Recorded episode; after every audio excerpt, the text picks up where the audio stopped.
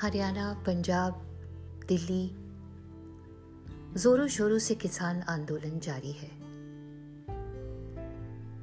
किसान तक कितना इन नीतियों का लाभ पहुंचता है, कितनी उनको जानकारी मिलती है और कितनी किसानों के नाम पर, देश के अन्नदाता के नाम पर राजनीति होती है, ये हम सभी जानते हैं। चाहे जैसा भी मौसम हो, जाड़ा, बरसात, गर्मी, किसान अपने खेत की देखभाल किसी शिशु की भांति करता है। उनके पास पूरे लाभ का एक बहुत छोटा हिस्सा आता है, फिर भी वो अन्य कामों और मजदूरी की तरफ बढ़ने की बजाय अपने खेत को अपना मान सम्मान मानकर उस पर जुटे रहते हैं। क्या है जो उनको उनकी जमीन से बांधे रखता है? क्या है जो एक किसान को आधा पेट भर खाने पर भी खेती से जुड़ा रखता है? मैथिली शरण गुप्त की एक कविता मैं आज आपके लिए लेकर आई हूँ, जो हमारे अन्नदाता इस किसान को समर्पित है, जो अन्नदाता तो है पर स्वयं शायद ही कभी भरपेट खाना पाता है।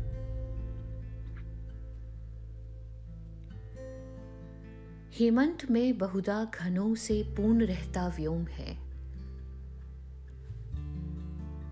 पावस निशाओं में तथा हंसता शरद का सोम है। हो जाए अच्छी भी फसल पर लाभ कृषकों को कहाँ, खाते खवाई बीज ऋण से हैं रंगे रखे जहां। आता महाजन के यहाँ वह अन्न सारा अंत में, अधपेट खाकर फिर उन्हें है कांपना हेमंत में। बरसा रहा है रवि अनल, भूतल तवा सा जल रहा है, चल रहा सनसन पवन, तन से पसीना बह रहा। देखो कृषक शोभित, सुखाकर हल तथापि चला रहे, किस लोभ से इस आंच में वे निज शरीर जला रहे। घनघोर वर्षा हो रही है, गगन गर्जन कर रहा, घर से निकलने को गरज कर वज्र वर्जन कर रहा। तो भी कृषक मैदान में करते निरंतर काम है, किस लोभ से वे आज भी लेते नहीं विश्राम है। बाहर निकलना मौत है, आधी अंधेरी रात है, शीत कैसा पड़ रहा और थर थर थराता गात है।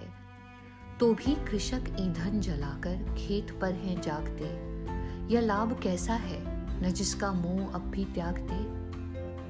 संप्रति कहाँ क्या हो रहा है, कुछ न उनको ज्ञान है, है वायु कैसी चल रही, इनका न कुछ भी ध्यान है। मानो भुवन से भिन्न उनका दूसरा ही लोक है, शशि सूर्य हैं फिर भी कहीं उनमें नहीं आलोक है।